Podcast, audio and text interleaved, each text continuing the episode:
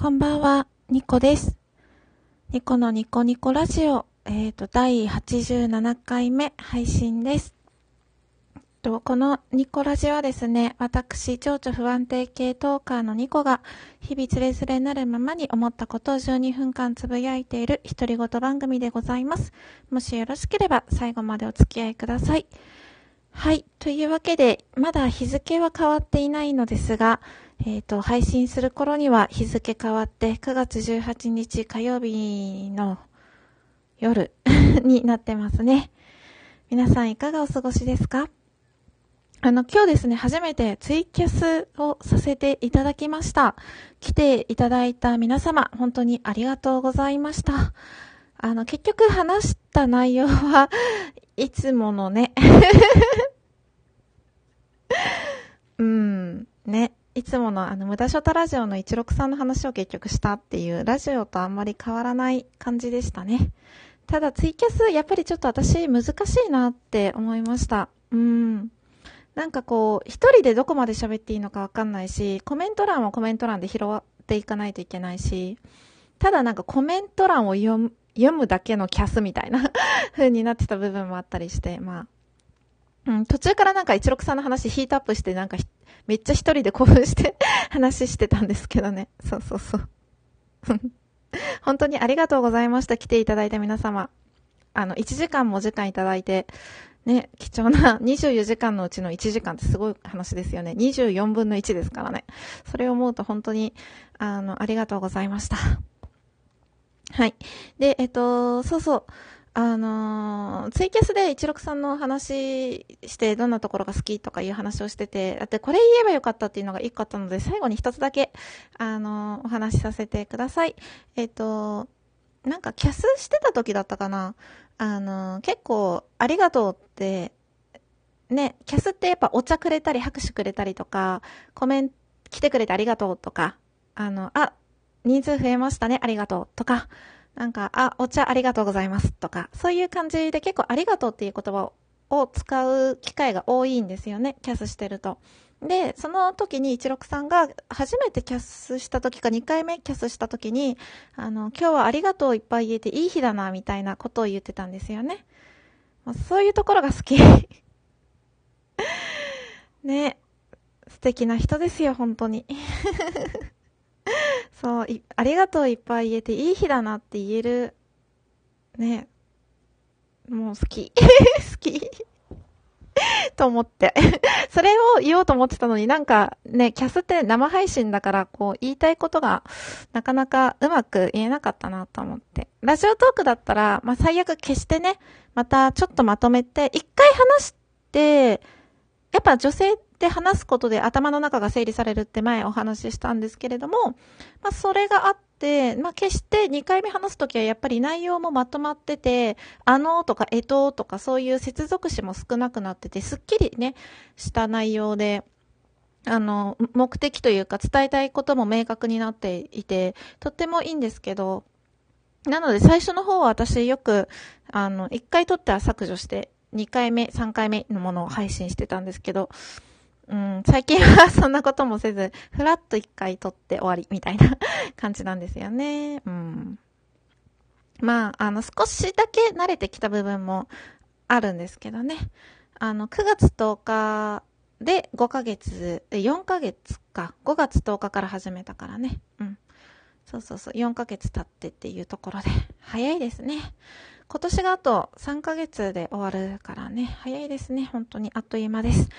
はい。今日のメイントークテーマですが、私の大好きな祖母についてお話ししたいと思います。で、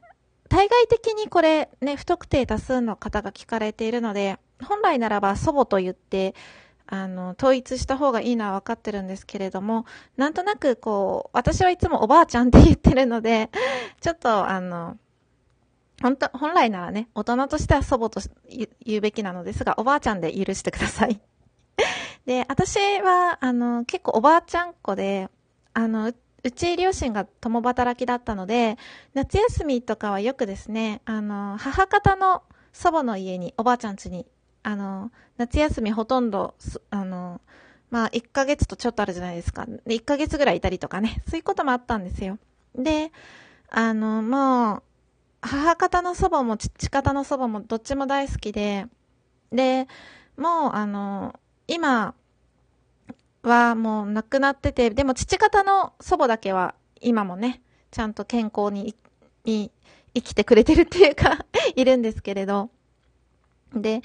あの、すごくね、可愛がってもらってて、あの、特に母方の祖母、おばあちゃんにはすごく可愛がっててもらってて、もう甘えっぱなしでしたね。私は、あの、母はですね、結構兄を 前も話したんですけど、兄をまあ可愛がってて、まあ男の子って母からしたら可愛いんでしょうね。兄を可愛がってて、私にはちょっと女の子なんだからもっと家の手伝いをしろとか、女の子なんだからっていう感じで、ちょっとまあ私はそこに愛情の差を感じてしまってた部分があって、うん、あの、兄の、なんだろうな、許されてる部分、手伝いをしなくても怒られない、部屋が汚くても怒られないとか、そういう部分と、私へのしつけの部分で、まあ、ちょっと比較して、なんか、ね、愛されてないなって思ってた時期もあったので、子供心ながらにね。うん、今はそんな風に思わないんですけど、うん、自分も大人になって、あの、子供の時の解釈と今の解釈がやっぱり変わってくるので、母が同じ言動をしてても、解釈が変われば、自分の中の過去の思い出もちょっと変わるじゃないですか。うん。だからまあ、今は何もそんな風には思わないんですけど、その当時は子供ながらにそう思ってた時期もあって、その分の愛情をですね、あのもう、ね、猫のように可愛がってくれる私をですね、おばあちゃんにあの求めてたんですよね。で、おばあちゃんは何をしても怒らないし、私は本当にそれがもう愛されてるなっていうふうに思ってたんですよね。うん。で、あの、もう、あの、母の母方の祖母はもう亡くなってしまって、うん、生きてる間にね、結婚して、ひ孫の顔をね、見せたかったなとは思います。結婚式にも呼びたかったし。うん。うん。で、私が、まあ、今、あの、父方の祖母、おばあちゃんがいて、で、私、父方の、その祖母のおばあちゃんのですね、考え方がとっても大好きなんです。うん。で、やっぱり、あのー、おばあちゃんは、もうそこ、そこいい年齢というか本当にね、戦争とかも体験してるような年齢で、時代的には、やっぱりもう18とか17とかで女性が結婚して子供をたくさん産んで、もうだから、おじいちゃんの兄弟とか5人とか6人とかいるのが当たり前で、おばあちゃんの兄弟もなもう7人とか8人とかいるような、そういうのが当たり前の時代に生まれていて、やっぱりその頃の女性っていうのは、うん、生き方がとっても狭かったんですよね。今とは違って。うん。もう結婚するのが当たり前だし、子供を産むのが当たり前だし、っていう感じで。うん。で、そういう時代、やっぱり悔しいけど、人って時代にすごく影響されると思うんですよ。うん、考え方とか価値観とか生き方とかもどうしても。で、そういう、まあ時代に生まれていて育って、戦争という厳しい時代を生き抜いてる祖母は、考え方とかが今風なんですよ。そう、そうなの。あの、なんか、うん、今風の考え方なんですよ。あの時代に生きてて、すごいなって私はそれを思うんです。例えば私が転職とかするとしたら、まあ、あの、それでいいのよ、みたいな、なんか。うん。一つの会社に長く勤めるのもいいけど、いろんな会社を、あの、転々とするのも一つの経験だよ、みたいな考え方なんですよ。すごくないですか？そうで、私結構一人であちこち旅行とか行くし、まあ30代だけど、未だに結婚してないんだけど、なんかそういう、あの、まあ、ニコちゃんのそういう自由な生き方がね、おばあちゃんはとっても好きよって、うん、言ってくれるようなおばあちゃんで、で、私は、あのー、まあ、母からね、まあちょっと結婚のプレッシャーを与えられてた時期もあったので、おばあちゃんのその言葉が、なんか、ね、本来だったらまあおばあちゃんたちが生きてた時代っていうのは、やっぱり結婚して当たり前だったし、子供んで当たり前だったし、っていう時代に生きてて、でも、